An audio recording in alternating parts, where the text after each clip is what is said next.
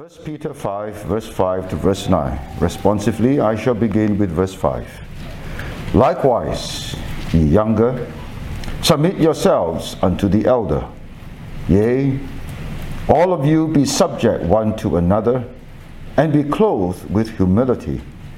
For God resisteth the proud, and giveth grace to the humble. Humble yourselves, therefore, under the mighty hand of God that he may exalt you in due time, casting all your care upon him, for he careth for you. Be sober, be vigilant, because your adversary, the devil, as a roaring lion, walking about, seeking whom he may devour. Last verse together, please.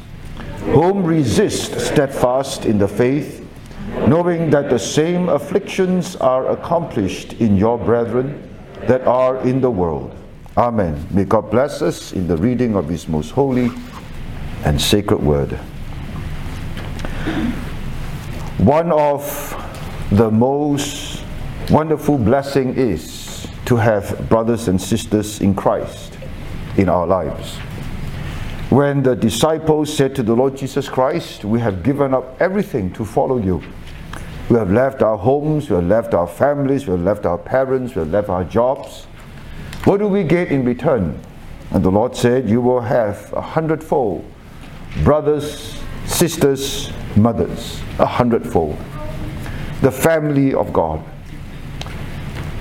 The church has always been a, a very important and significant integral part of a believer's life. That has always been God's intention, design.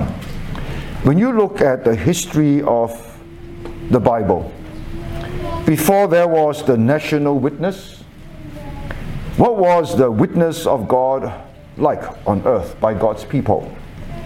And so when we look at the lives of Job, Abraham, Isaac, and Jacob, you realize that from the time of the fall, God used godly families even before and after Noah's flood. Godly families, they became uh, the little pockets of bright light sprinkled all over the world, where in every godly home, Jesus Christ is head. And wherever they are located, they will impact their surrounding neighbors. And then, when God decided to change that form of witness, he founded the nation of Israel, which he designed. He did not take a Gentile nation and then add it and alter it and make it his own. Because every Gentile nation was idolatrous in its origin, and that's no different. Every nation today is the same. And so God had to design his own nation because he knows that when the Lord Jesus Christ appear on earth at his first coming, he cannot be without a nation. He cannot be born uh, to a lady, we know it will be the Virgin Mary, and be without a nation, without a city, without a home. And so God had intended Jesus to be born an Israelite from the tribe of Judah, a Jew. And so God designed his own nation, started with Abraham, Isaac, and Jacob, and God called him out of Ur of the Chaldees. And God took hundreds of years to turn 75 souls into more than 2 million at least when he brought them out of Egypt. And so the nation of Israel was born. And so instead of sprinkling the earth with many tiny little lights, God now consolidated it into one big, gigantic light.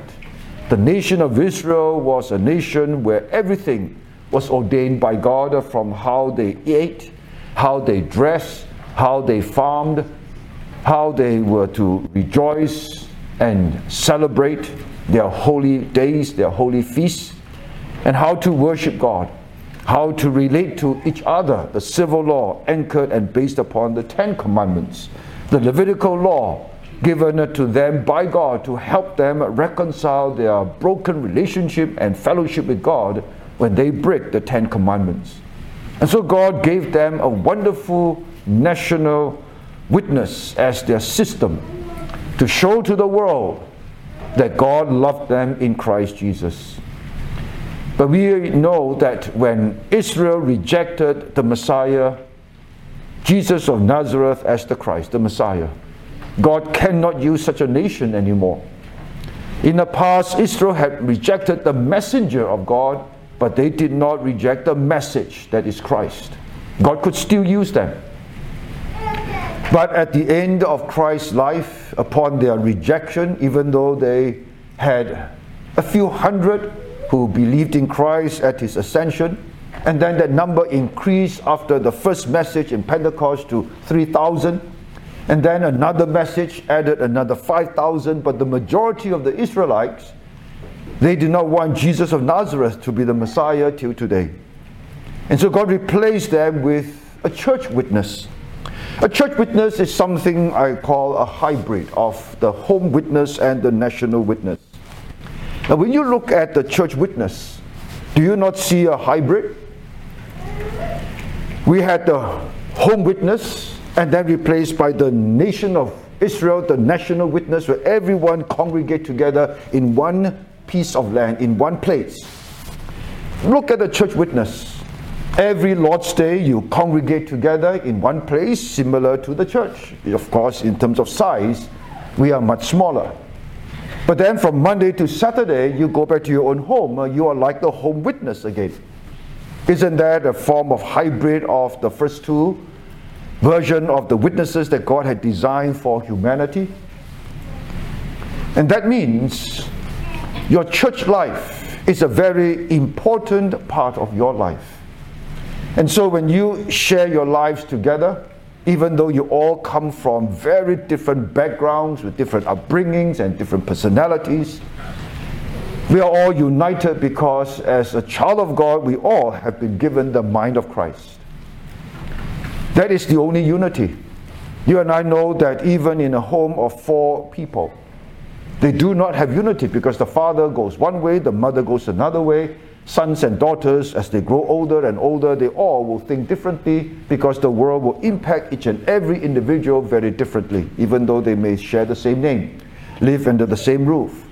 That's why you know that during this pandemic, when we were all housebound, in Singapore at least, the newspaper shared with us, or newspaper reported, that home violence, home problems have increased. How many fold? I do not know.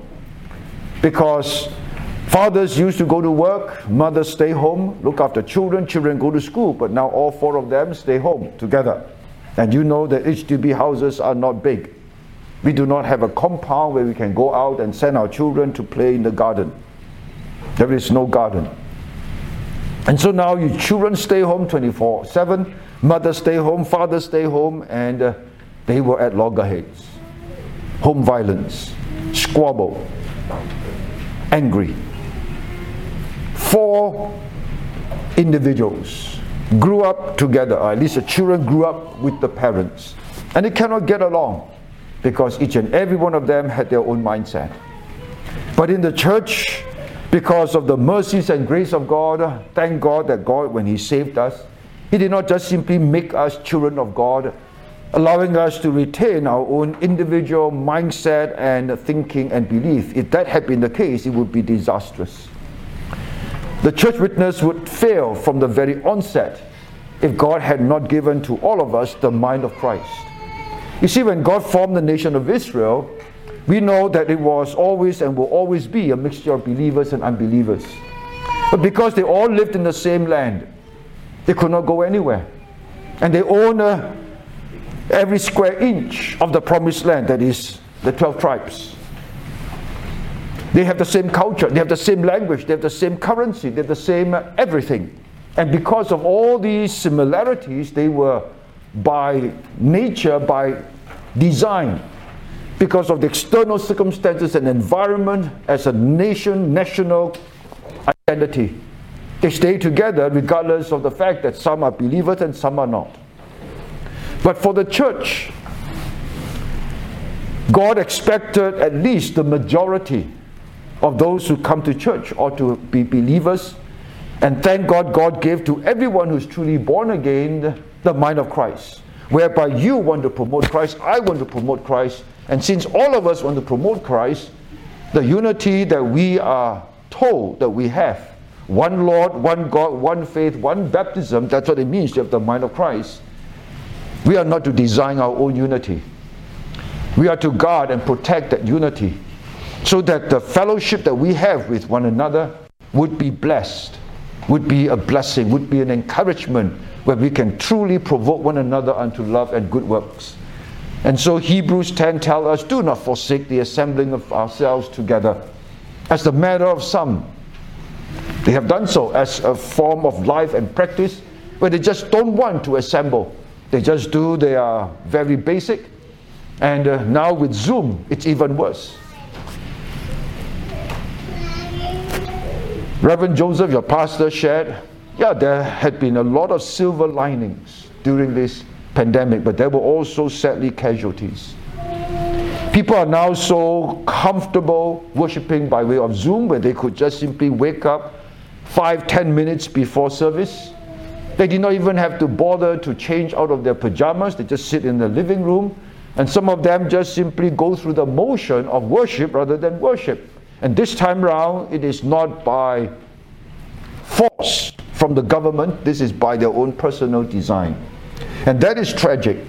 Now, we know that there are some who refuse to be vaccinated. They could not come because the government said that you are not vaccinated. These are vaccinated, designated, activities, and therefore you are not permitted to come. We understand that. Those who were vaccinated, they had the first vaccination, and then they had a severe reaction, the government gave them a discount. A discount in the sense that the MOH will issue them a letter, a medical certificate saying that this person has a very, very severe reaction. Even though this person is not vaccinated, this person will still be permitted to attend worship together with all of us who are vaccinated. But there are some who refuse to come, refuse to gather together and assemble together for fellowship, worship, and mutual encouragement. Why? One of the dangers, I believe, common danger is we hurt each other. That's the danger, isn't it? And that's why I entitled this as the demand in watching. You see, we have been looking at watching, and so far it is centered in the individual. Right? We talk about the consequence, trying to emphasize and drive home the importance of vigilance and diligence. Jesus wanted to emphasize that as part and parcel of one or two of the marks of a truly born again believer. And then the Lord taught us how to do it with the manner of watching. And to sustain our vigilance, the Lord revealed to us the purpose in watching. But then uh, we need to know that we are to be our brothers and sisters' keeper. Knowing the purpose of watching is not enough. We must also understand how to overcome the challenges of our mistakes. There will be hurts because of misunderstanding, because of careless words, because we step on each other's toes. The more you fellowship together, the chances of you hurting one another will increase exponentially. You know, when I look at my own life in church, you know that every Lord's Day we have about a thousand people coming. Most of them I do not know. Most of them I probably will never hurt at all except from the pulpit. But from the pulpit, I do not mention names. And so if I were to preach messages that rebuke and admonish, since I do not mention name, they will not be offended by me per se. But then there will be those who would attend Bible studies. And some of you might know that I conduct a lot of Bible studies. Almost every night, I do not stay home. I have Bible studies. Monday night, when I return on the 18th of Jan- uh, July, will be the beginning of FEBC. So I have to teach on Monday night. Tuesday, we have our church Bible study and prayer meeting. Wednesday, I was told that one Bible study group that had been on hiatus because of the COVID, they want to resume. Thursday, I have Bible study every night, and because I'm here, I have to apologize to them, and so it is suspended until I return. And Friday, I have Bible study. Every first, second, third, fourth, fifth Friday, except fifth Friday, I have a break. And then Saturday, usually one or sometimes two messages. And then Sunday, minimum three. Sometimes four, sometimes five, sometimes six, sometimes seven depending on uh, the occasion. This is usually my weekly, monthly schedule. And sometimes Wednesday afternoon, Thursday afternoon, also Bible studies and FEBC in the morning. Tuesday morning, Wednesday morning, Friday morning. And so the more I interact with people, those Bible studies where I interact with church members, what do you think will be the possibility and probability? stepping on each other's toes. And so, sad to say and sad to admit, some have left the church because I did not behave myself properly. On some occasion during Bible studies, when they asked me questions, I did not answer those questions in a manner that they appreciate because I spoke too loud. And because I raised my voice, which I didn't even know that I raised my voice, and maybe because of a little bit of impatience that they may have seen or felt in my reply, they got hurt and they left not only the Bible study but the church as a whole. To my sadness, and I don't even know or find out until after they have left. And then through, you know, the grapevine, I call it the grapevine of rumor. This person who left will tell person A and person B and person C, and finally it will reach my wife, and then my wife will tell me. And then by the time I found out, the person has really left for a few weeks. And the person is not communicable. And so you have to understand that when you watch, you are to depend upon one another in your watching, in your growth, in your battle, in holding on to your Christian faith. Some families will be able to do it better than others, and those who do not do better than others, you need help. Because we all need help in one uh, time in our lives. All of us do, in one way or another, whether you are a pastor, an elder, a deacon, or not. We all need each other, and God is the one who brought all of us together. God brought you together in this particular church at this particular time for a particular purpose. And therefore, you have to guard your relationship. So, how do you see your relationship with one another? Is this something that is dispensable? Or do you have in your own heart a conviction and a determination that these are truly my brothers and sisters in Christ, my eternal family that I'm going to live with forever and ever when we all arrive home in glory. And God has assembled you together to give you a head start, as it were, before you meet each other and rejoice and celebrate your blessed and perfect fellowship in the glorious heaven itself, in the presence of Jesus and God the Father. God says, I want you to have a foretaste, as it were, on this earth and so please understand that wherever you came from, in whichever time or circumstances that may have resulted in you uprooting from your previous life, previous country to come over here, do not uh, take God out of the equation. God was the one who brought you, God was the one who brought the other person and that other person and all of you at this particular time with your pastor Reverend Joseph Poon. He was also brought here. You look at his life and his history, and he will share with you God's leading, God's design, and God's direction. Each and every one of you will have your own story. And God was the one who brought all of you toward this crossroad. And at this crossroad, that junction, there is a building called the BPCWA. And if you were to know and study the history of this church, you will be amazed why this church had not been sold off to somebody else.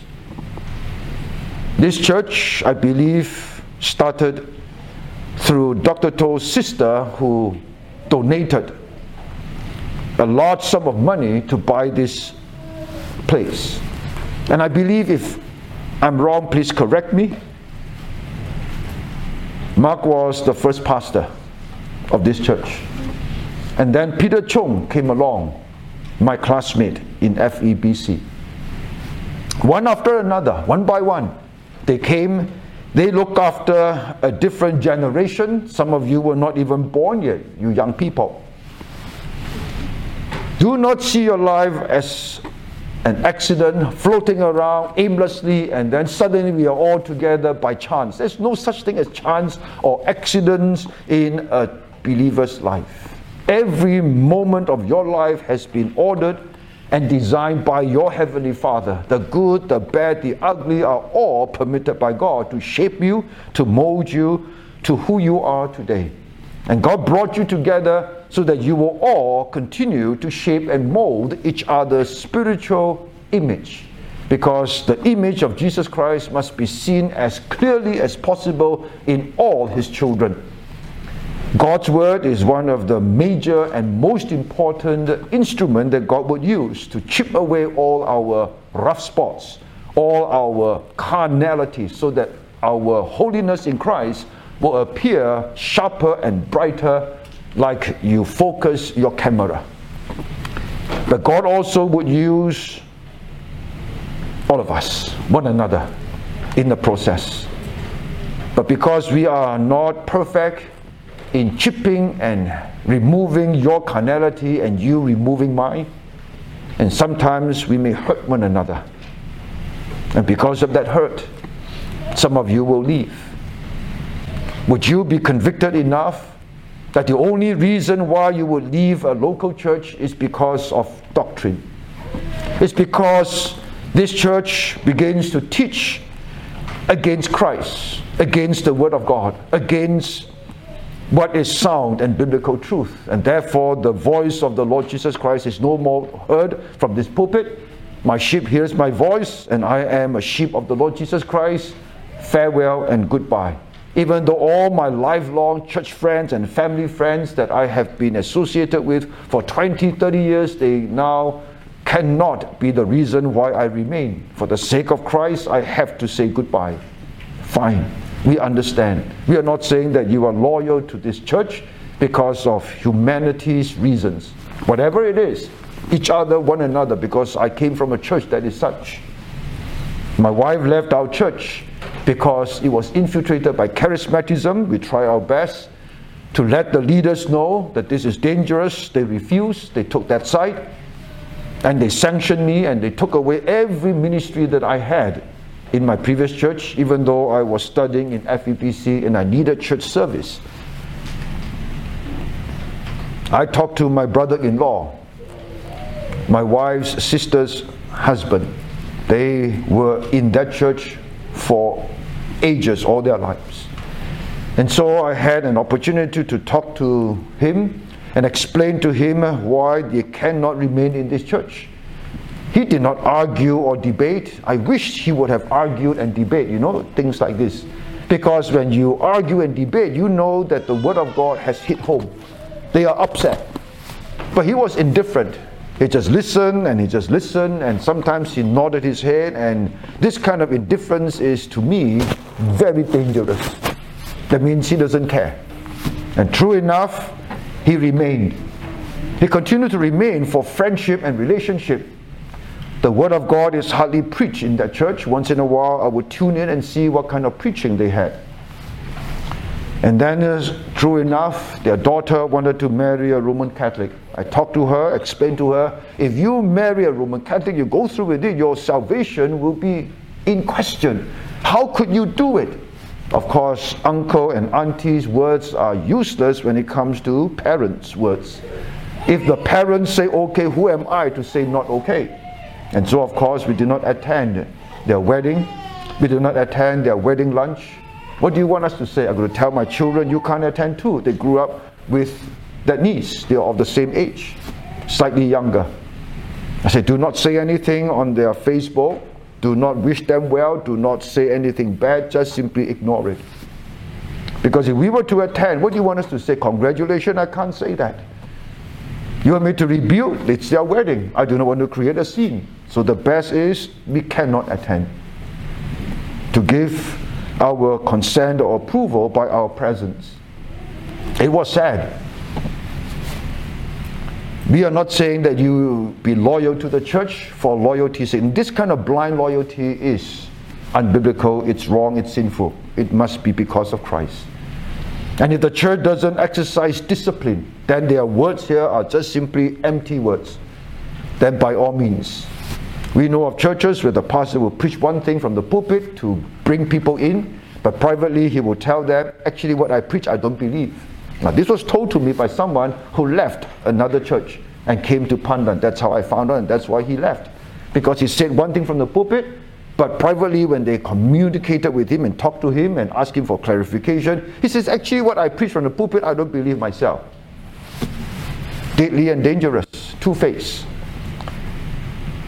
But hurting one another, forgiving one another should it be, these be grounds for saying goodbye? I don't want to be this church anymore because you hurt me. Because my son is very badly hurt because your daughter broke up with him, or vice versa. Now, these are all realities. Would you now be upset and angry with that family because your son and your daughter are at odds? Or are you going to mend and do whatever it takes that's why I describe this as the demand in watching because it is now watching in relation to one another. And these are the three Christian virtues. First, humility. Humility is so crucial and important that when Augustine was asked, What are the three most important Christian characteristics in a believer's life humility, humility, humility. Why? Spurgeon was very correct to say that of all the three sins that the Bible described, that every sinner possessed and every believer continues to possess the lust of the flesh, the lust of the eyes, and the pride of life, the most deadly of the three is the pride of life. And then he illustrated regarding the sin of the pride of life a person, including a child of God, just before he breathed his last breath, all he needed to do in his thought, he doesn't even have to say it out loud. Even when he is in a coma, could not communicate with any people. But he can still think, he can still communicate with God. The moment he thinks in his head, what an amazing ministry I have accomplished for Jesus. That's it. And then breathe his last breath and die. He can still commit that sin. But the other two sins, the lust of the flesh, the lust of the eyes, you and I know the nature of these two sins. These two sins are only very, very deadly and potent to us if you are healthy. Isn't, do you know that, young people? When you are healthy, you want wealth. The lust of the flesh and the lust of the eyes are only very potent in your life very attractive because you are healthy. You are a sick person who is lying in bed, 29 years old, young man, but he is completely ill, hovering between life and death. You think he still have the lust of the flesh and the lust of the eyes? When he is so sickly, these two deadly, terrible, potent nature of sin that we have suddenly acts. The moment you recover, they come back. Another way is you may be healthy and very, very much alive and very strong. You may even be wealthy. But if the world is devastated, the world is no longer attractive. Even though you are young and you are wealthy, you won't, have, won't want to have anything to do with it. You know, this nuclear plant in Japan Fukushima. Is it what is, is that what it's called? The property around that nuclear plant once upon a time was very, very much wanted, costly, very pricey. Because all the workers who work in that plant would want to buy those properties and live in those condominiums and beautifully designed bungalows. But the moment that tsunami hit, the nuclear plant was so badly devastated and damaged that that surrounding area now became so worthless that nobody wants it. What happened? Once upon a time, everybody wanted it, those who work in that plant. But now, even if you give it to me, I don't want it. You have health, you have tons of money, but the world in that part is now no longer appealing. Why do you think in the last days God will blow seven trumpet judgments to destroy one third of the world? Hoping that the world would open their eyes that this world that the devil always dangled in front of your eyes that had been so appealing actually is worthless, is useless, and you spend your time and your energy gathering more and more of the things of this world that is actually worthless. First, God destroyed one third, hoping that it will drive the people to Christ and away from the Antichrist. But sadly, the Bible says they didn't listen. They would rather bow down to idolatry. God was merciful. God kept their body let them have health, devastate the world so that the lust of the flesh, the lust of the eyes will not have any more potency in controlling their spiritual deadness, so that they will turn to Christ. Because God sent two witnesses doing miracles, one of them Elijah, to open their eyes after God raptured the church. And then at the end of it, the vial judgment goes, I'm going to destroy the whole world this time hoping that more may come to know Christ. When the whole world is now become a place that is unlivable, all the Asia, oceans will be turned into blood, all the fresh water turned into blood, every green blade of grass will be burned and destroyed. The world will become so ugly, it's going to smell, you're going to choke in the fumes and the air, it will be freezing, it will be cold, it will be in unlivable. Hoping that the lust of the flesh, the lust of the eyes will not have any more pull in your life toward the Antichrist and his lies and his deception, energized by the serpent, the devil himself. But you know, they still reject. Why? Because the pride of life was still very, very powerful. The pride of life is not dependent upon your health and the ugliness and the nature of our surroundings. You know that? It's your accomplishments. And because of this, when you interact and share, God says, in order for you not to allow any misunderstanding and hurt to ruin and destroy your brotherly love and your sisterly love for each other, humility is the key. And so the Lord says, likewise, ye younger, submit yourselves unto the elder. Now, the word elder here in verse 1 of this chapter refers to the office of an elder. When you look at the context, no doubt the elder which are among elders which are among you I exhort, who am also an elder and a witness where God will charge them to feed the flock and to take care of the congregation. But when it comes to the elder in verse 5, it is age rather than office. So to the younger, when you speak to someone older than you, speak with respect, with humility. And then the Bible went to the next level and then uh, to one another, yea, all of you be subject one to another as well. The word subject and the word submit, they are one and the same. That means speak to one another with humility and clothed with humility.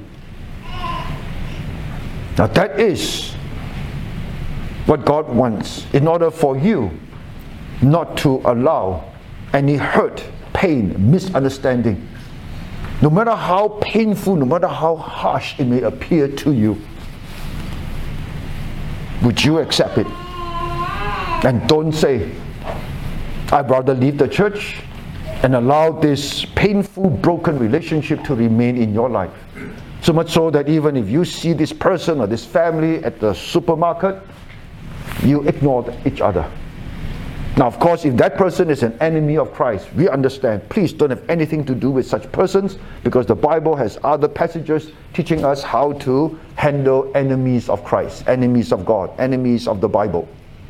You don't even shake their hands. I remember one uh, evening after Sunset Gospel Hour service, Reverend Timothy Toh was speaking with me, or I was speaking with him, at the main entrance of Calvary Pandan Church. And then there was this member of Calvary Pandan who was right in front where the piano was, and he walked all the way up to where Reverend Toh and I were standing. Reverend Toh was standing, and I we were talking just less than a foot apart. And then he came, and then he introduced himself, and then he talked, and then he stretched forth his hand to shake Reverend Toh's hand. I stood there, I observed, and I watched. And Reverend Toh was about to shake his hand. Hey, are you not the one who attacked the Bible and said the Bible has mistakes? I cannot shake your hand. And Reverend Toh gave him a good rebuke. And then sheepishly he walked away. And I will never forget that incident. And I'm sure Reverend Toh was also teaching me at the same time how to react and respond to such individuals who openly attack God's word and say that the word of God has mistakes. You just imagine so many other church members who were hovering around having their fellowship time after service, they will be watching. And we all know that this person, because he's extremely vocal, he even have a website attacking the perfect Bible. And Reverend Toh were to shake his hand, you just imagine what message Reverend Toh would be sending to so many people who will be watching. And so, during the funeral of Reverend Toh and later on Dr. Toh, some of these individuals who attack the Bible, attack the perfect Bible, they have no shame. They came for the vigil service and they were all held in Pandan Sanctuary. We only allow three of them Reverend Toh, Dr. Toh, and uh, Mrs. Toh, Dr. Toh's wife, to have the vigil services in the sanctuary.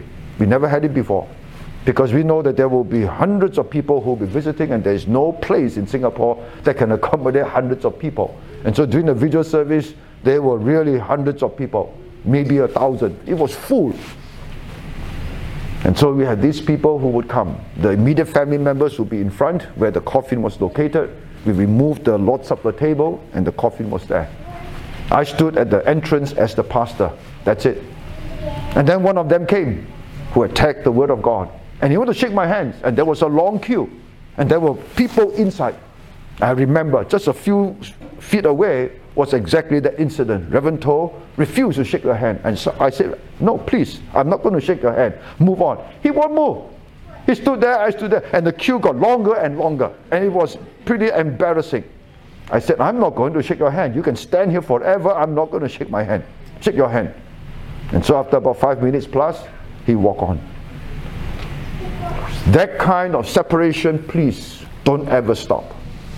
But when it comes to one another, personal hurt, personal pain,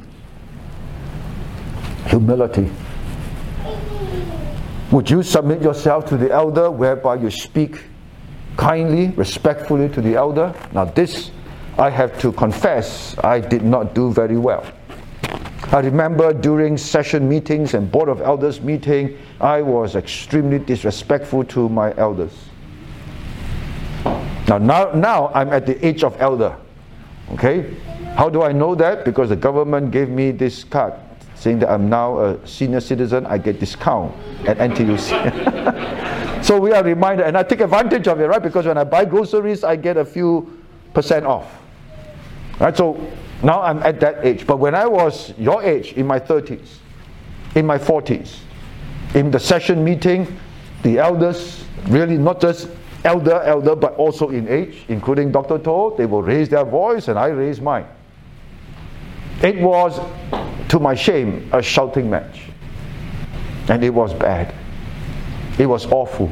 And I still remember three new deacons who just got elected and this was the inaugural session meeting. And it was literally baptism by fire for them. Wow, you mean session meeting is like this? Ah? Shouting matches, banging table. It was awful. We were putting on our boxing gloves and we were fighting literally. Of course, we didn't hurt each other physically. But it was bad. And I am to be blamed because they were all older than me. I did not handle myself well, to my shame. When it comes to doctrine, I just push and push and push. And I don't care who you are, that's my problem. And I will push and I will speak. But now I must learn to speak kindly and gently to my elders, but now there are very few elders. Right? I'm older than quite a number of people. Sometimes I forget, sometimes I still think I'm very young. So much so that after some morning services, some church members will introduce me to their parents, and then usually I was taught when you address parents, you call uncle and auntie. And so after she, hello, uncle, auntie, then after they walk away and look at them, I think I'm older than them. I forgot I'm no longer a kid. And I hope that parents won't be offended. Who is this old man calling us uncles and aunties? Showing respect. So now there are very few older than me for me to practice this. Of course, in my Bible study that I've been teaching for nearly 30 years. I cannot say I'm going getting old because all of them are older than me by many years. This ladies Bible study group. And so when I say I feel so old, I get scolded. All of them will scold me. All the mothers and aunties and grandmothers will scold me. I'm the only guy there. It's a ladies Bible study. And you know ladies sometimes at the age they don't mince words. and they will scold me. I said, sorry, sorry, I should not have said that. I should only say this to young people. So be respectful. Doesn't mean that you comply when they ask you to do something wrong. But when you talk to them, people older than you, show respect. Now, I do not know what your upbringing is, young people, in terms of your culture. All right, Asian culture will have certain culture. You watch Koreans. Koreans, they like to bow. Right? You know that the lower they bow, the more respectful they are toward the person that they're bowing toward. Right? So many of our Korean students, they like to bow to us because we are teacher, and so this student-teacher relationship to them, based upon their Korean culture, they are very respectful, sometimes to the point of I can't even describe it. Because when we went to Korea to have a holiday, and so we contacted some of them. They were so happy that we contacted them. And they brought us out because I don't speak Korean. And you know, you don't speak Korean, literally, you, you have to use sign language to even order your food. Because everything is in Korean. They want to pay for everything. They rented a vehicle, they don't want us to pay them anything. And if you were to pay them something, to them it is an insult. They find it an honor and a privilege to look after their teacher. They're beholden to the teacher who taught them three, four years of their lives in theology. They're very grateful. Of course, at the end of our trip, we give them a big ang pao to show thank you. That one they have to accept. But along the way, the meals that they provided for us, they drove us from point A to point B, spending the whole day with us, stopping, dropping whatever they were doing to look after us. We were so appreciative. Culture. Now, I do not know whether when you are living here, have what is Australian culture toward the elderly? You bow? No. What do you all do? Okay, I understand. Nothing. no, no reaction. So nothing. That's not so good, isn't it? Right? I mean, how do you want your children to behave? Now, for us growing up, Straight away, we come home from school, we are supposed to call out all those who are older than us. Mom, dad, I'm home. Uncles, aunties, if they are there, uncle, auntie. That's the minimum. We have to call them. Do you teach your children that when they come home from school? If you have your pastor or others who are now visiting in your home and then your children step in from school, do you teach them to address and before they eat their meals, they have to say, Mom, jia, Dad, jia. Jia is in Chinese to eat now. Do you say that? You have no culture. You no culture at all. There's no kind of culture to show some form of respect. Zero? That is dangerous, isn't it? Because when you talk to a person, then how do you show respect, humility to someone that you're talking to who is older than you? He's older than you. Why? Why did the Lord say, those who are older than you, you submit yourselves? Because there is a reason why God did not take their life. God allowed them to remain on earth and allowed them who have seen more of life to interact with your life. They have seen the good, the bad, the ugly. They have made mistakes. They have been a blessing. They have done good and bad. Learn from them so that you will make fewer mistakes. That's why the Lord says, submit yourself to them. They know what they are saying. They have seen enough. You know, there's a saying, right? They have eaten more salt than you have eaten rice. In a way, it is true. In a way, it is true. Because if you don't listen and learn from their mistakes and how they were encouraged by the Lord when they went through this particular trial, you're going to make the same mistakes as they did, which you don't need to. If you were to listen to their advice, you will minimize the mistakes. Ask some of these parents who have teenage children, and now your children are young. You ask them, Can you please share with me? You observe their children, and they have good, godly children. You ask them, Please tell me, what did you do? How do you spend time? What kind of home environment did you provide for your children? so that now they are teenagers, they love the Lord, and they are godly. Can you please share with me? Or you want to just simply aim in the dark, hoping that by what you are doing right now, hopefully your son, your daughter, if the Lord tarries 10, 15 years from now, they're going to be like these godly teenagers? Or would you rather ask them and they will share with you what are the things that they have done. They'll share with you the mistakes so that you can avoid the mistakes and imitate all the good godly advice. It's there waiting for you to ask. That's why God says the elderly you submit. Submit means be teachable. Learn from them because young people sometimes they don't like to learn from the elderly. They become impatient. Especially children with parents. Why are children, why are sons and daughters impatient with parents? I do not know why. I mean, I, I, I can explain to you why, because I was like that to my mom. I remember when my mom asked me this, asked me that. When are you coming home for dinner? Mom, don't ask me, lah. Mom, why you keep asking? I was a grown man. I'm working as an architect already. Mom, don't ask. I don't like my independence to be questioned. But mom is just simply concerned. She just want to make sure whether I'm coming home for dinner so that she could prepare me a nice home cooked meal. Because she knows that if you're working, you are eating food outside for lunch. If you're coming home, I'd like to cook for you a nice dinner. That's why she asked. But I got upset because I felt that my independence was being questioned or challenged. You see, foolish, impatient. You know, there was one incident where two families in church, they were close. And then this couple, during mealtime, after sunset, they were having dinner together and they were sharing. Well, your son, uh, when he came to our house, uh, wow, so patient, you know when we have this computer problem, he sat there, he taught me how to do, you know, step by step. Wow, so wonderful. You got a very good son. Then the parent looked at them.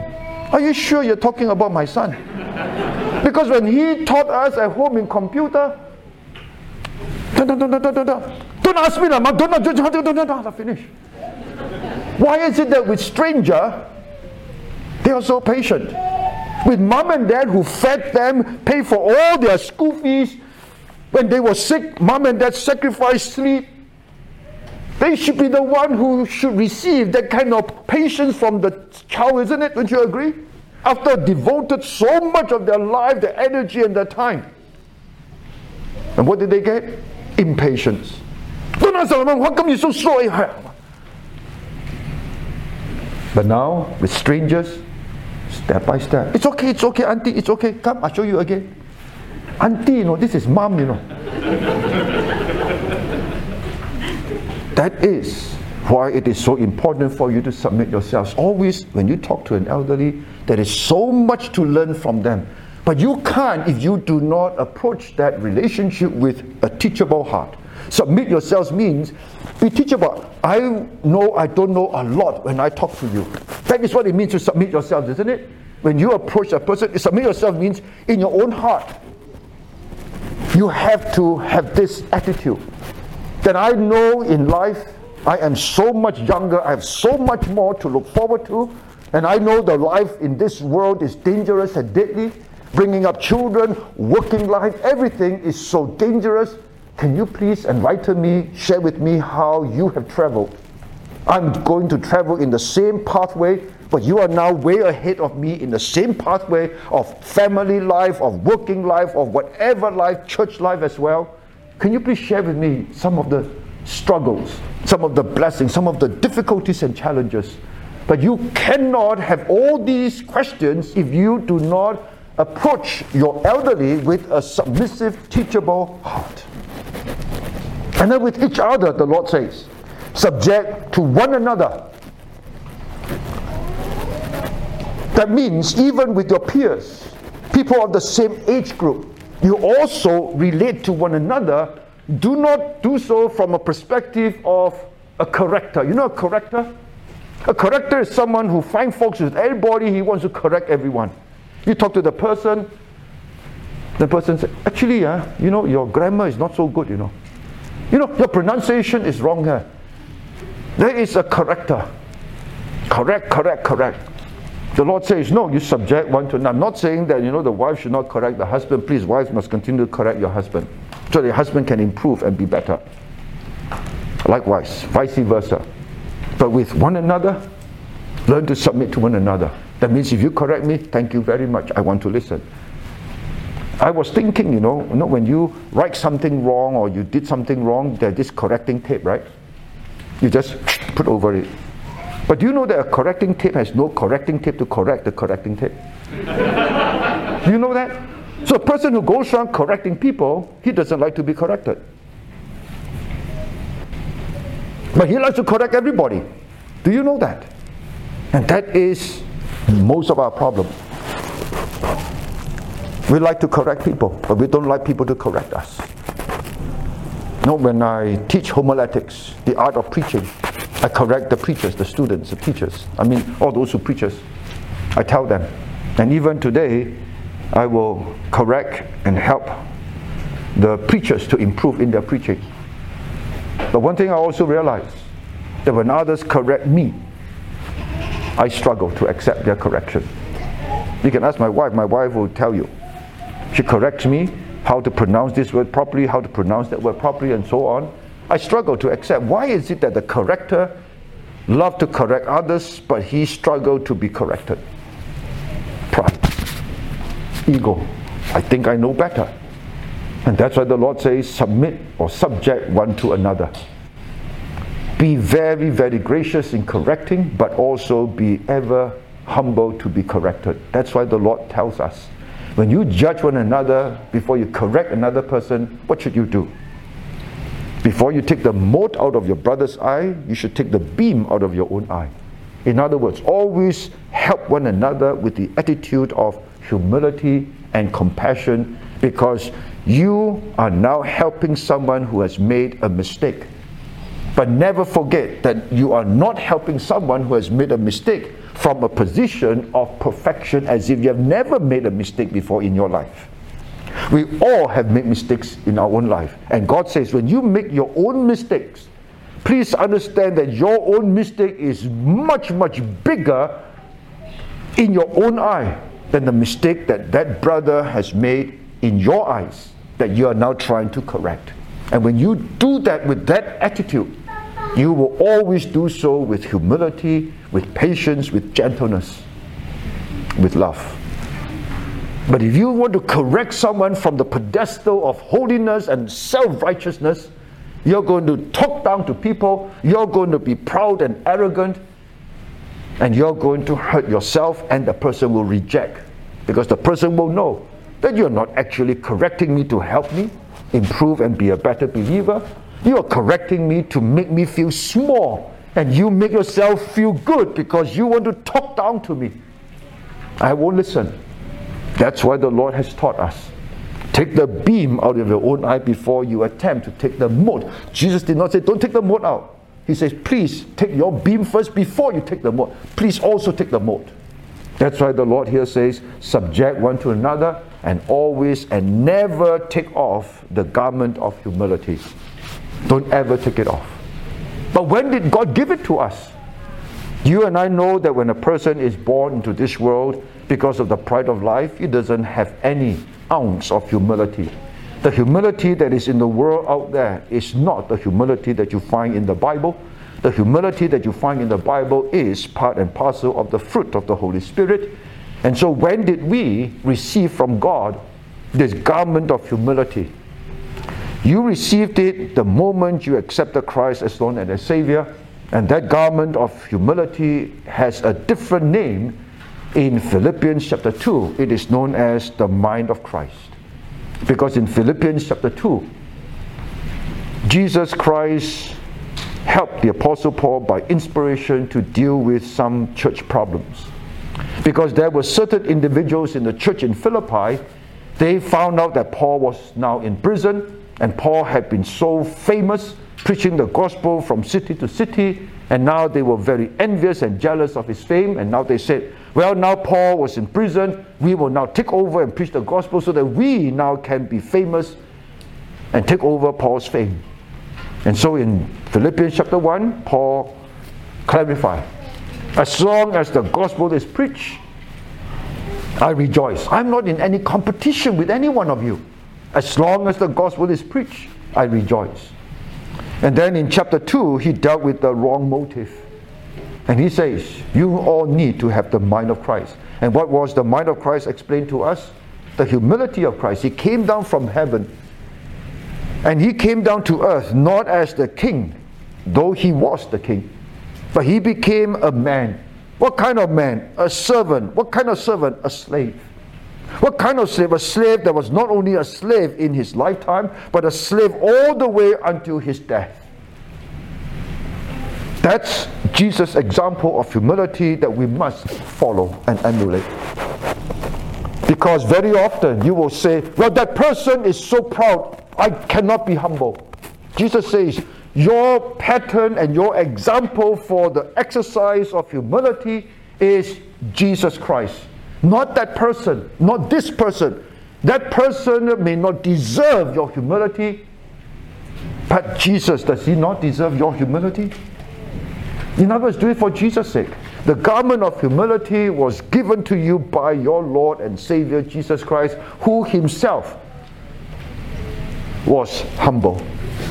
Jesus Christ did not give us the garment of humility seated all the way on his throne, which he could have but then it will not be backed up by the evidence of his own personal humility by coming down from heaven to become a sacrifice for you and for me, which he did. And that is the garment of humility that you must never, never take off. That means do it for Jesus' sake. You know, husband uh, is the head of the house, and because he is the head of the house, it is so easy for pride to be the firm foundation in his heart. And so, when husbands and wives have misunderstandings and quarrels, husbands, please realize and understand that the spiritual well being in the home is your charge, your responsibility, which means you must always, always, always make the first move and go up to your wife and to your children and reconcile. If need be, apologize. Don't you ever, ever dare to say, to someone who is counseling you, why must I always be the one to make the first move to apologize? Because, number one, you are the head of the house, the spiritual well being of the home is your responsibility. And now, because of the misunderstanding, the quarrel, there is no peace in the home, and you are the one in charge to make sure that the peace return, which means you have to always make the first move to initiate the reconciliation. And if you have done wrong, whether it is 1% wrong, you still need to say, I am so sorry. Right? Well, you may want to be very, very wooden and literal. 1% say sorry softer. All right? 90% wrong, say it louder. And accompany your apology with chocolate. Okay? But still got to say sorry. You're still going to make the first move. But why must I be the first? You want to say that to the Lord Jesus Christ? Why must you come down from heaven to die on the cross for my sins? Were you already a child of God when Jesus did that, or were you still an enemy of God and a sinner through and through? You want to argue about humility? Jesus says, You look at me. I did all this for you. And all I expect from you to be the head of the house so that you can provide a godly environment for your children's salvation. Swallow your pride and make good. And don't ever take off the garment of humility. Because if you take it off, know that God will resist the proud. God will be against you. God will oppose you. But He will give grace to the humble. He will give you the grace to do it. He will give you the grace to do it because when you say, I'm so sorry, dear, please forgive me, I have hurt you, I am sorry, please forgive me. Peace will come. God will touch and soften the heart of your wife, your children, whoever that you have hurt. And then reconciliation will return, and then peace will return. Isn't that worth it? Do you know peace in the home that you can have in Jesus Christ is priceless? And you want to surrender and give it up because of what? Your pride? Your pride.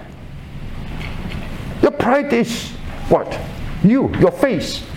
Did Jesus Christ not tell us, in order for me to be his disciple, I have to what? Deny myself. I no longer exist. You know what the meaning of deny yourself means? I no longer exist. I am just a nobody. I am lower than the dirt under everybody's sandal.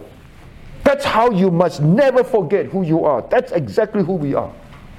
Don't ever forget that. We are totally depraved. We are sinner. We are chief of sinners. And then God saved you. God make us his children. God make us heirs and co-heirs with Jesus Christ one day. We are going to be inheritors of the new heaven and new earth. And all God wants from you is put on the garment of humility when you relate to one another, begin with your own home. Then begin with the church friends, brothers and sisters in Christ. So that you can watch and protect each other's faith together. Together. But then I will always be the loser. You know, in the workplace, how should I show humility with my colleagues? All the more the sinners need to see the humility of Christ in your life. In the case of fellow believers, it is to strengthen their faith, heal the bond that you have in Christ, the unity that you have in Christ. But to the world out there, they need to see Christ. What do you think the Lord tells us? When they slap you, you turn the other cheek. Isn't that humility? When they revile you, you pray for them. Isn't that humility? When they ask you to go one mile, which was the Roman law, you go two miles. Isn't that humility? Why? So that they can see Christ in you. So that they can see Christ. How? Because when you share the gospel with them, how the Son of God, the creator of heaven and earth, come down from heaven to become flesh and blood, to become a man, to become a servant, to die for you. Isn't that the epitome of humility? And so before they hear the gospel, to understand the humility of the Son of God, they have seen the humility of the Son of God in your life. That's why it is so important. But then I will lose. What will you lose? I may lose my promotion. I may lose the accolades of the world. I may lose my bonus. I may lose money. You call that loss? How can you lose rubbish? You know this whole world is reserved for destruction by fire. And where do you throw your bin when they collect your bin with all the refuse? They put it into the dump. Nobody wants anything in the rubbish dump. And when the Lord says the whole world is reserved for destruction by fire, basically the Lord is telling us this whole earth is actually one ground, gigantic rubbish dump. And I'm going to burn it with fire. And now you want some of it? And because you want some of it, you rather hold on to your pride and you do not want to demonstrate the virtue of humility to your colleagues. Is that wise or is that foolish? And that's why the Lord says, You trust me. You trust me. I know what I'm doing when I ask you to put on the garment of humility. And so the Lord says in verse 6 and verse 7 Humble yourselves, therefore, under the mighty hand of God, that he may exalt you in due time. When the Lord wants to promote you, He will know you are ready to receive the promotion without ruining your holy testimony. You go ahead of the Lord and you want to promote yourself, you'll probably succeed because you are clever. But then it will ruin you. You're going to be so carnal, you're going to be what the Bible describes backslide. Don't let that happen. Because backsliding is a very serious sin. Because when you backslide, many people will slide down with you. The people who are impacted by you the most amount of time will be the worst hit by your backsliding, and that will be your children. You want to sacrifice your children's salvation and send them to hell because of carnality? Then you go ahead and do it. But you must know your answer to God one day. And I pray you won't even entertain that horrible idea. But for Jesus' sake, trust in the Lord when He will exalt you in due time. When you study the life of young dreamer called Joseph in the book of Genesis, I love the book of Genesis. Taught it many, many times, and every time I teach it, I learn new things. He was put into slavery by his own brothers at the age of 17. He was promoted to prime ministership at the age of 30. 13 years. Why did God take 13 years to promote this young man? Was it because God was not powerful enough? No, definitely not. The reason why God did not promote Joseph to the position of the second most powerful man in Egypt was because Joseph was not ready. To put him there and give him so much power was easy for God to do. But it was so difficult for Joseph to handle that kind of power. And God had to prep him and prepare him so that when he rises to that position of power, he will not be ruined by it and become corrupt and become a backslider and become a bad testimony for Christ. And so God had to train him. How many years he was a slave before he was cast into prison, we do not know. But we know that he was in prison for at least two more years after God revealed to his fellow prisoners, the butler and the baker, the two dreams, one dream each. Because after that, when the dream was fulfilled, the baker was hung, the butler was returned back to office. Two years later, then Joseph was released. So God had to teach this young man who was so well treated in his own home by his papa Jacob, gave him a coat of many colors. And so, from that beautiful, wonderful home of safety, he was plunged into a life of slavery. And so, in that slavery environment, away from home, 17 year old young man, the Bible tells us God was with him.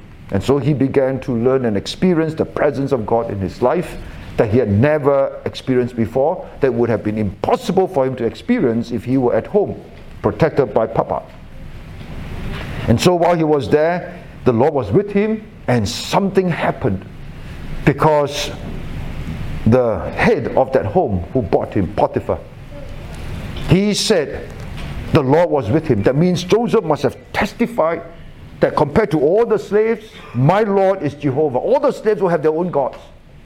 And so when he looked at his life, he was so trustworthy that Potiphar would entrust everything to him that he owned, and the only thing that he saw that was his was the meals that were on the table. He never had to check on, he never encountered a slave like that. So trustworthy, so diligent, so amazing. And then the wife had to ruin it all. And the wife, you know the story. And the Potiphar was so angry. The Bible didn't say angry with whom. I believe he was angry with the wife and not with Joseph. And the reason? Because the wife said, This slave attacked me and wanted to hurt me physically, right? Now, if he believed the wife, you think Joseph would still be alive? You're a slave. I can kill you and I will be free man. Slave has no right even to his, their own lives. And that's why the Bible says he's angry because of you, and you're my wife, and you make such accusation, and you make it known to everybody. I got no choice but to get rid of this young man whom I have trusted. He was priceless. I never met this kind of slave before. Now I got to lose him because of you. That's why he was angry. And then did he put him? He put him in Pharaoh's prison. Not the common prison. The common prison is where you put criminals. Pharaoh's prison means this was the prison that Pharaoh himself would put all his servants who are not criminals. I don't like your cooking. Go to prison. I don't like the way you iron my princely garment. Go to prison. Not that kind of prison. And you think that was by chance? No, God wanted to introduce Joseph to Pharaoh. And what better way but than to use Pharaoh's servants who now have direct contact with Pharaoh, and that's how Joseph was promoted. See, God had everything planned. Watching, waiting, preparing, preparing, preparing Joseph while bringing him lower and lower from slavery. What is worse than a slave? A prisoner humble him, humble him, humble him further until he was at the very bottom, and then promote him, exalt him in due time. What due time? The time when God knows you can handle the promotion. You see how amazing your Heavenly Father. You think He will shortchange you? God is no man's debtor. And so when Joseph was promoted, you know his behavior and conduct, his testimony was without blemish to teach us you know, there are some people who say that, well, today you cannot be a politician and be a godly Christian. Then the Lord says, You study the Bible.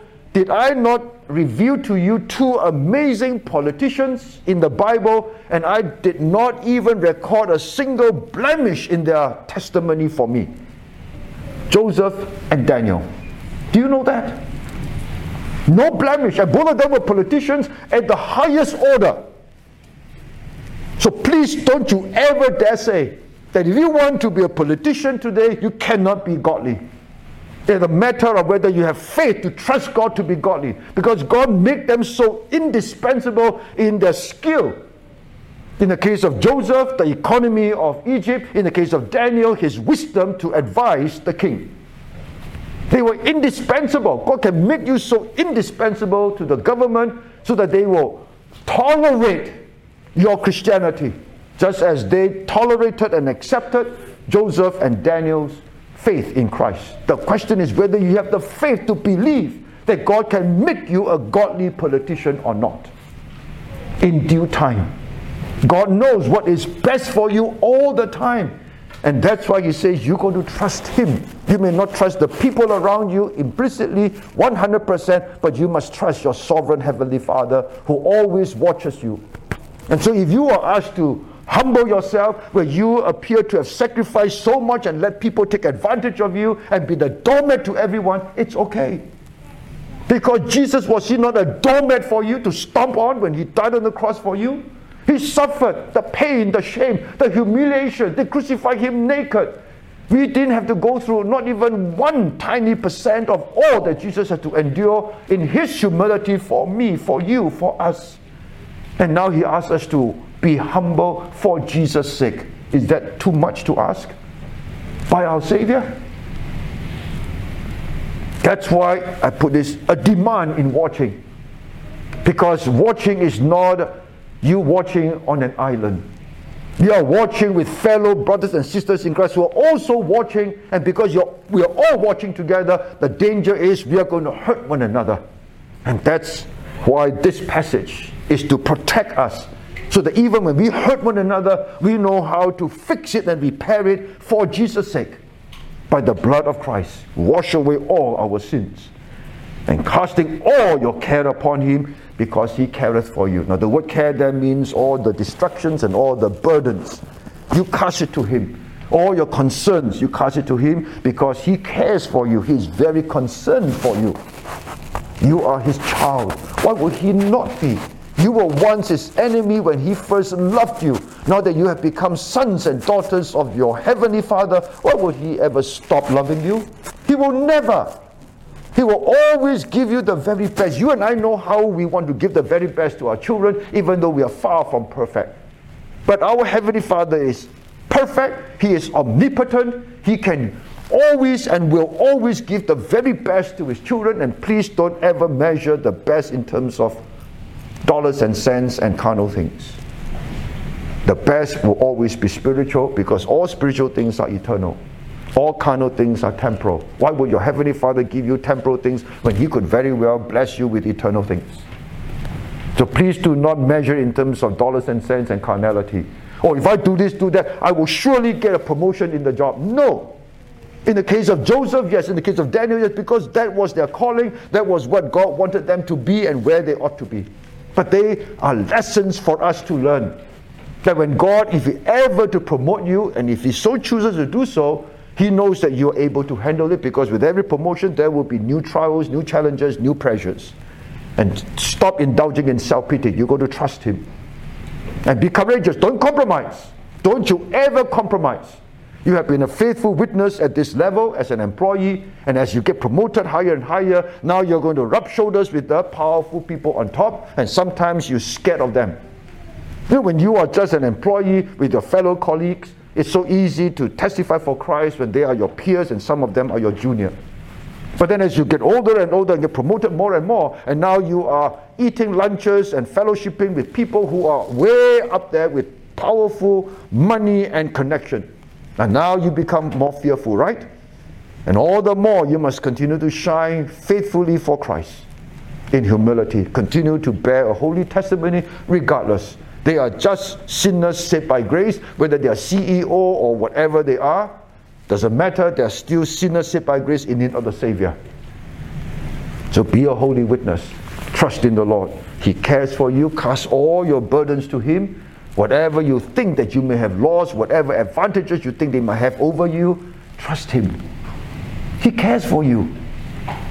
He knows. And as you endure, as you suffer, the Lord knows what He's doing for you. Look at David, the same thing.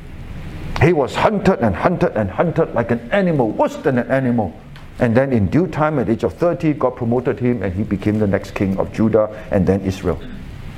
At the right time, when David was able to cope. Why do you think God did not want to use Moses when he turned 40? He was full of self confidence.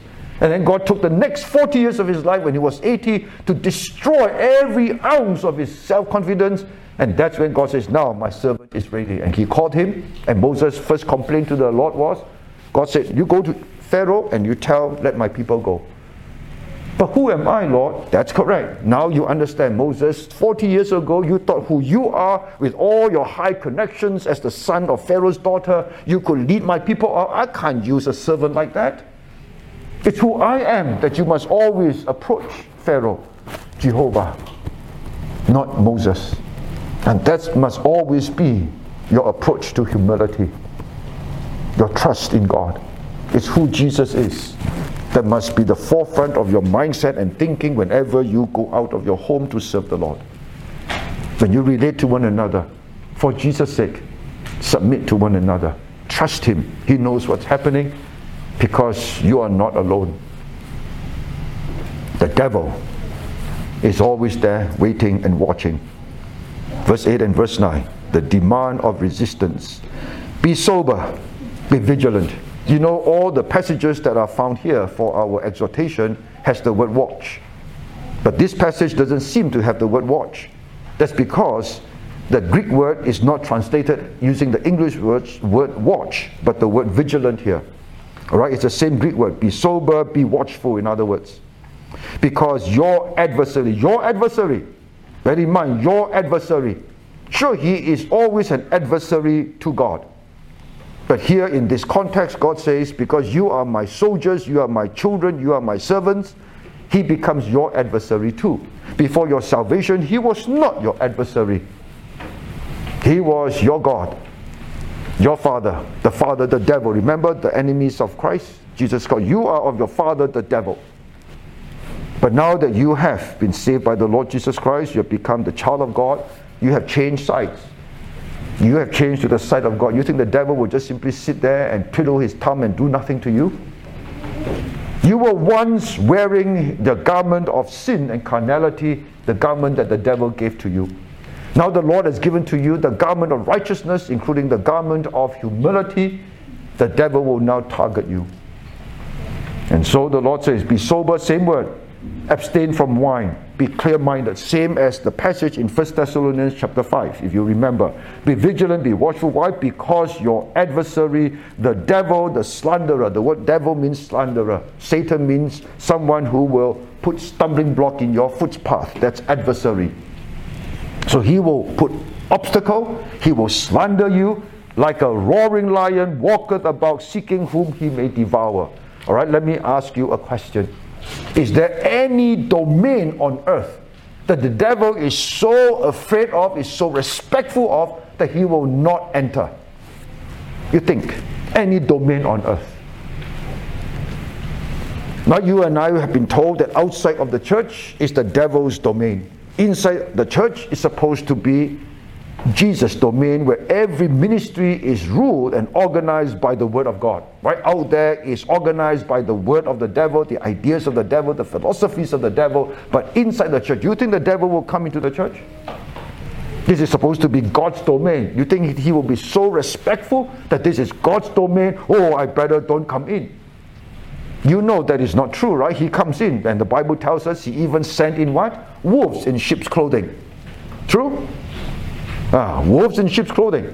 And already shared with you that there are some churches that will deliberately send their members and they will fully fund them to penetrate and infiltrate churches. And one of the best ways is send them into Bible colleges that these churches would support. FEBC. And so we had a family from Korea studying in FEBC sent by one of these dangerous cultic churches the agenda, graduate from FEBC, so that any BP church blindly will accept them because, well, graduate of FEBC must be good. And so the moment they come in, and they will be put into positions of leadership because the moment they come in, they become preachers, they will sit in the session, and then once they are ordained and become pastors, the true colors come out, it's too late, they already caught the church. Now that is the purpose and agenda.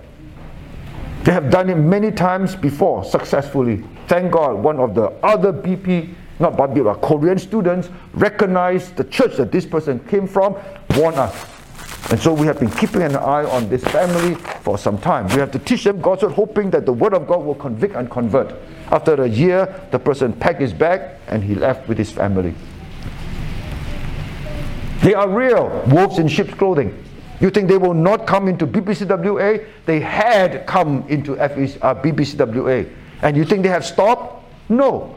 As long as you do not do God's work, devil leaves you alone. The more you want to do God's work, the more you want to make this house of God a holy, wonderful place where sinners come in and find salvation, where children of God come in, can grow in grace and in the knowledge of the Lord Jesus Christ, the devil will sow his test. And he will try his best to ruin you. He's watching like a roaring lion waiting to pounce. Anytime, the moment you are not least expecting, he comes. That's why the garment of humility. Is there another domain that is so sacred that the devil dare not enter? Your mind. Can he, can he dare to enter your mind and your heart? You remember what Jesus said to Peter? When Peter was told by the Lord, all the disciples were told by the Lord, I'm going to leave you soon. I'm going to go back home to my heavenly Father. And how will you leave us? I'm going to be arrested and I'm going to be crucified and I'm going to die. You mean all these three plus years of peace and safety and joy that we have been experiencing on this earth with you present with us that we have never experienced before, it's all going to stop? You know how wonderful it was for them to obey the Lord Jesus Christ and not one hair on their head was touched. When they obeyed the Lord Jesus Christ, Jesus was there for the enemy of Christ to confront. And so the disciples were so safe. Jesus said, Go to the field and pluck and eat. They pluck and they eat. Oh, you broke the Sabbath because you cannot take so much. Only a few grain and that's it. But you took so much, a handful, two handful, because they were hungry. They broke the Sabbath. The Pharisees came, the Sadducees came, the priests came to confront who? Not the disciples, the master. And the master dealt with them, answered them, and all of them were saved. One problem after another, Jesus was on earth to shield them completely from every hurt and harm. And now he's leaving like a sheep without a shepherd. And big mouth Peter, first thing he said, without thinking, please don't go, Lord. Straight away, Jesus now have to choose obey the Father's will or the will of this beloved disciple. Get thee behind me, what? Peter, no, Satan. Peter just did the will of Satan by his own selfish heart. There is no domain. Please understand that the devil is so frightened that he dare not be a roaring lion. We're not saying that you are demon possessed. We're not saying that Peter was demon possessed. In other words, we all, by our selfish desire, can do the will of the devil even as we are children of God.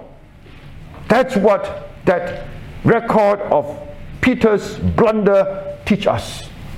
Just because you're a child of God doesn't mean that you cannot become a pawn of the devil doing the devil's work. That's why apologize when you hurt one another and there will be hurt and pain. If your son and your daughter quarrel and cannot get along, please, parents, do not quarrel. Help them reconcile. Don't leave. Help them reconcile by the blood of Christ. Talk to them separately and then talk to them together. Help them. Help one another.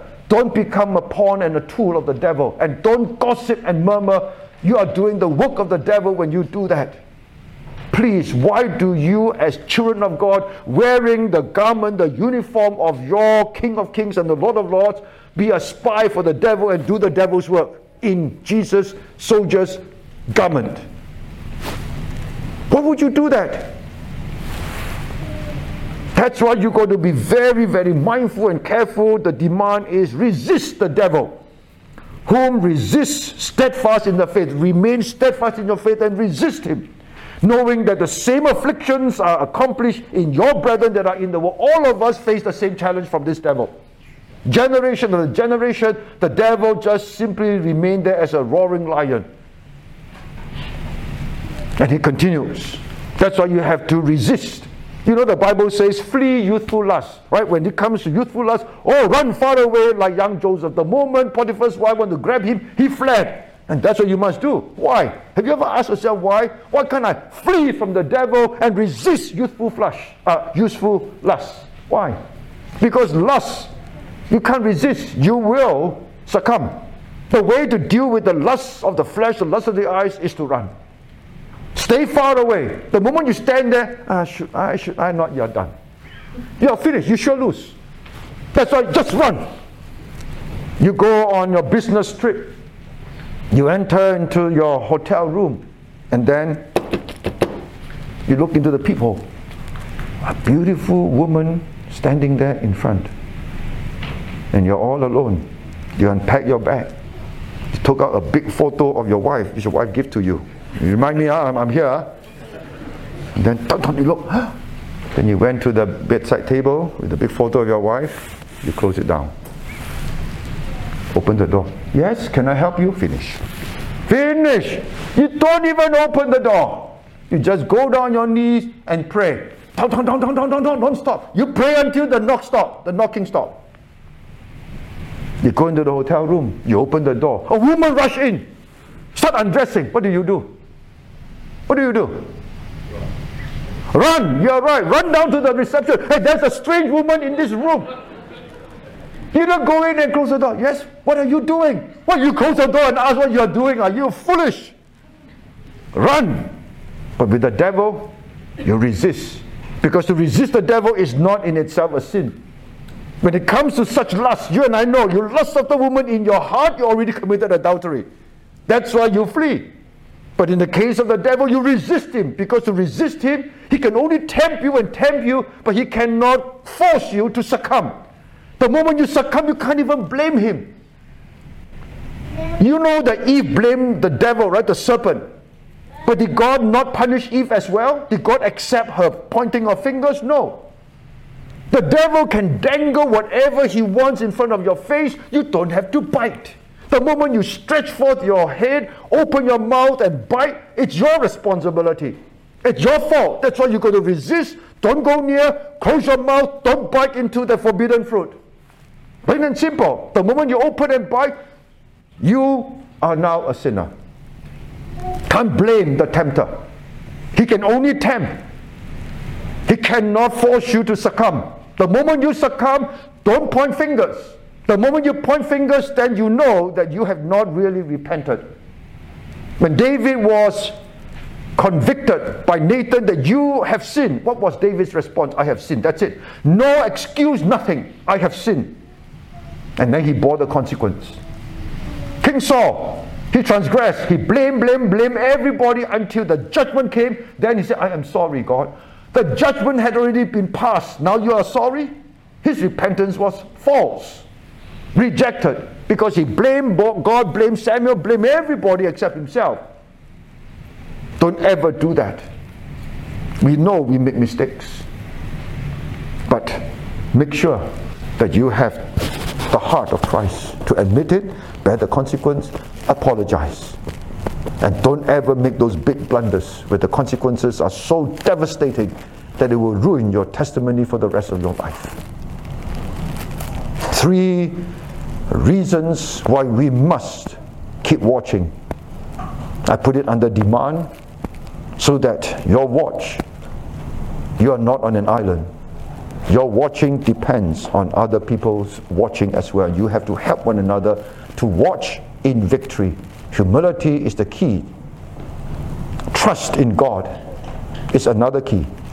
And then you've got to resist because the devil is always there watching and waiting to see her stumble. And that's why the demand in watching to protect one another so that you can all watch together in victory depends on these three God given warnings. Have humility, put it on, don't take it off. Trust in your Heavenly Father who will exalt you in due time. He knows you, He knows you best. And then the devil is our real enemy. The moment you become a Christian, you are now a spiritual person, and every encounter you have, you no longer wrestle against flesh and blood. Please understand this. You will stop wrestling against flesh and blood, but now principalities and powers in high places. So when a sister or brother is upset and angry with you, see beyond the person's face. This is now a spiritual battle. If I don't forgive, the devil wins. If I forgive, the Lord wins. And I win with the Lord. Your choice. But that person's face, you must see beyond the person's face and see the spiritual battle that you are in. It's real. And what the devil wants is for you to have a broken relationship. Either you go or the person go. And you know in Perth, where can the person go for worship? Pray tell. Where? Is there another sound biblical church somewhere nearby? No.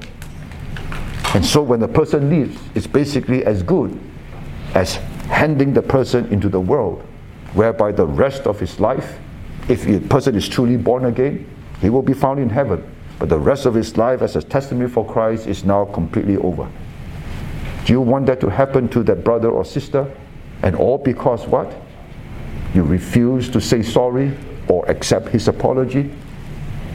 For Jesus' sake, not only must you guard your own holiness in watching, you must guard the holiness in your brother and your sister in their watching. And to do that, humility is the ingredient that will help you to succeed for God's glory. Let us pray.